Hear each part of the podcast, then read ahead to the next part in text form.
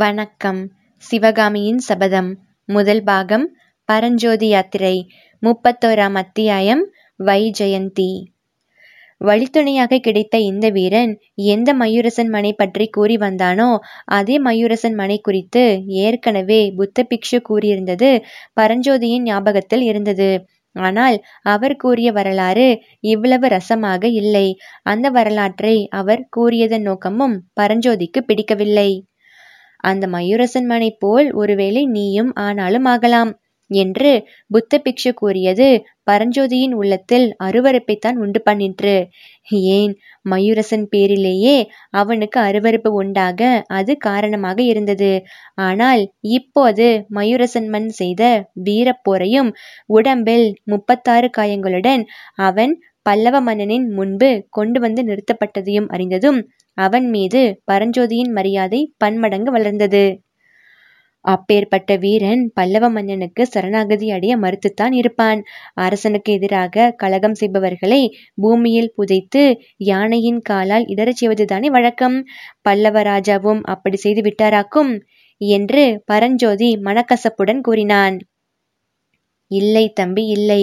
சாதாரணமாய் அங்க வங்க, கலிங்க, காஷ்மீர, காம்போஜ தேசங்களின் ராஜாக்களாய் இருந்தால் அப்படித்தான் செய்திருப்பார்கள். ஆனால் காஞ்சி பல்லவ மன்னர்களின் காரியங்கள் ஒரு தனிப்போக்காக இருக்கும். பல்லவ மன்னர் என்ன செய்தார்?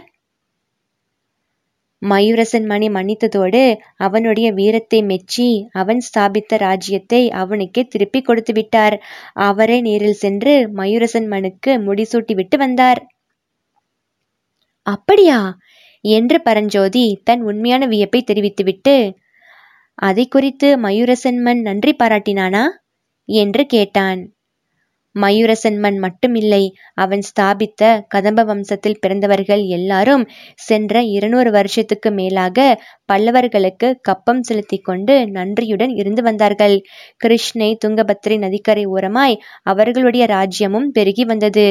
கொஞ்ச காலத்துக்கு பிறகு வைஜயந்தி பட்டணத்தில் தங்கள் தலைநகரை ஸ்தாபித்து கொண்டார்கள். அவர்களுக்கு ஆபத்து நேர்ந்த சமயங்களில் பல்லவ மன்னர்களும் வேண்டிய உதவி புரிந்து வந்தார்கள். 20 வருஷத்துக்கு முந்தி புலிகேசியின் சிற்றப்பன் மங்களேசன் கடம்ப ராஜ்யத்தின் மீது படையெடுத்த செய்தி தெரியுமோ இல்லையோ? தெரியாதே, அது என்ன விஷயம் என்று பரஞ்சோதி ஆவலுடன் கேட்டான்.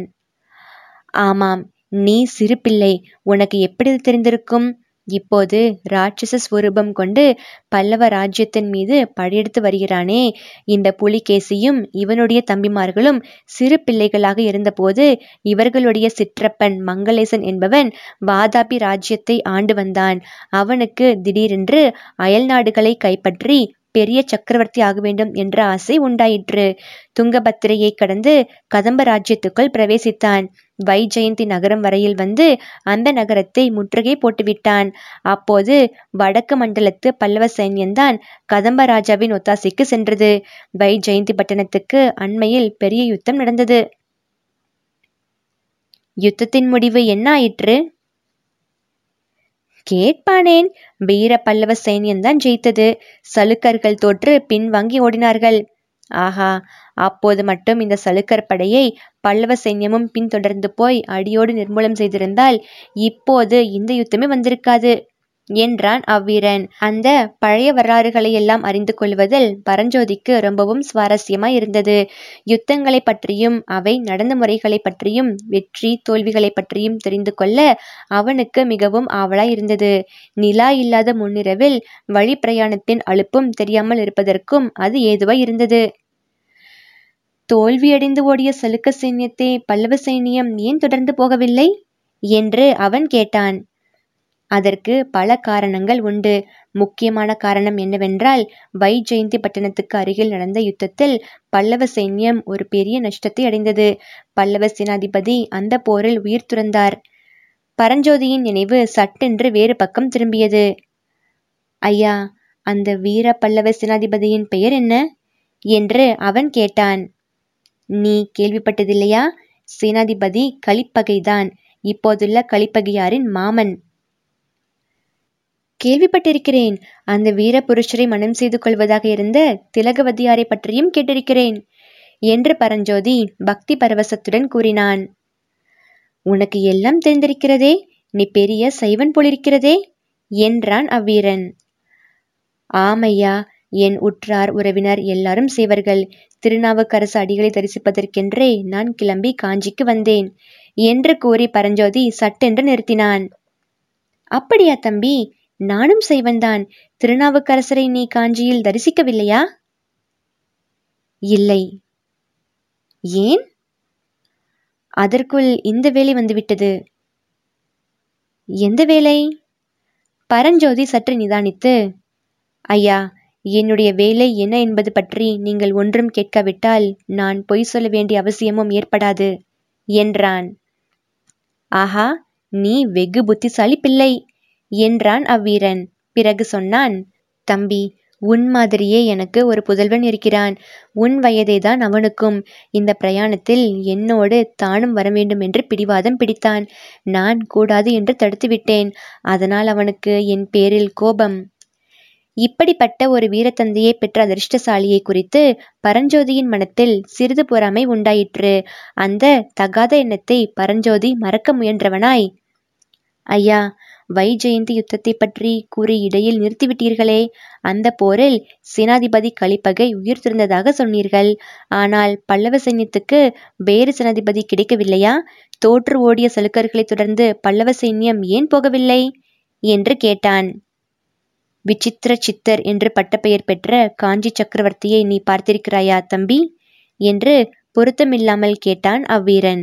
பரஞ்சோதி மௌனம் சாதித்தான். அவனுடைய மௌனத்தை பாராட்டி அவ்வீரன் தலையை ஆட்டிவிட்டு மேலே சொல்லுகிறான். விசித்திர சித்தர் அந்த காலத்தில் மிக மிக விசித்திரமான எண்ணங்களை கொண்டிருந்தார்.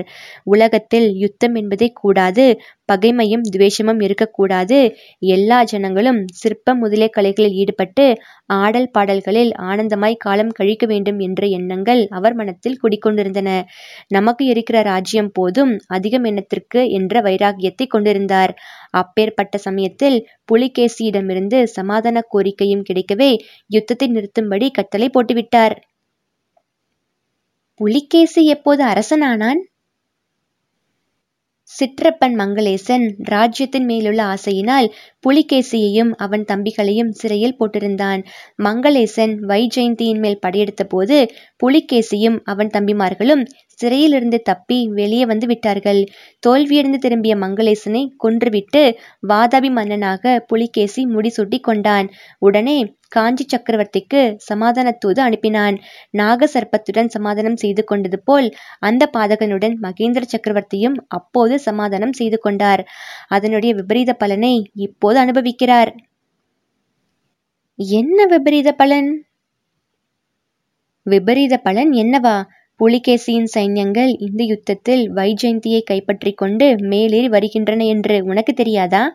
இன்னொரு பயங்கரமான செய்தி கேள்விப்படுகிறேன். வைஜெயந்தி பட்டணத்தை கைப்பற்றிய உடனே புலிகேசி அந்த நகரிலிருந்து செல்வங்களை எல்லாம் கொள்ளையடித்து நகரையே கொளுத்தும்படியாக கட்டளையிட்டான் என்று தெரிகிறது. இதை என்னால் நம்பவே முடியவில்லை. ஒருவேளை உண்மையாயிருந்தால்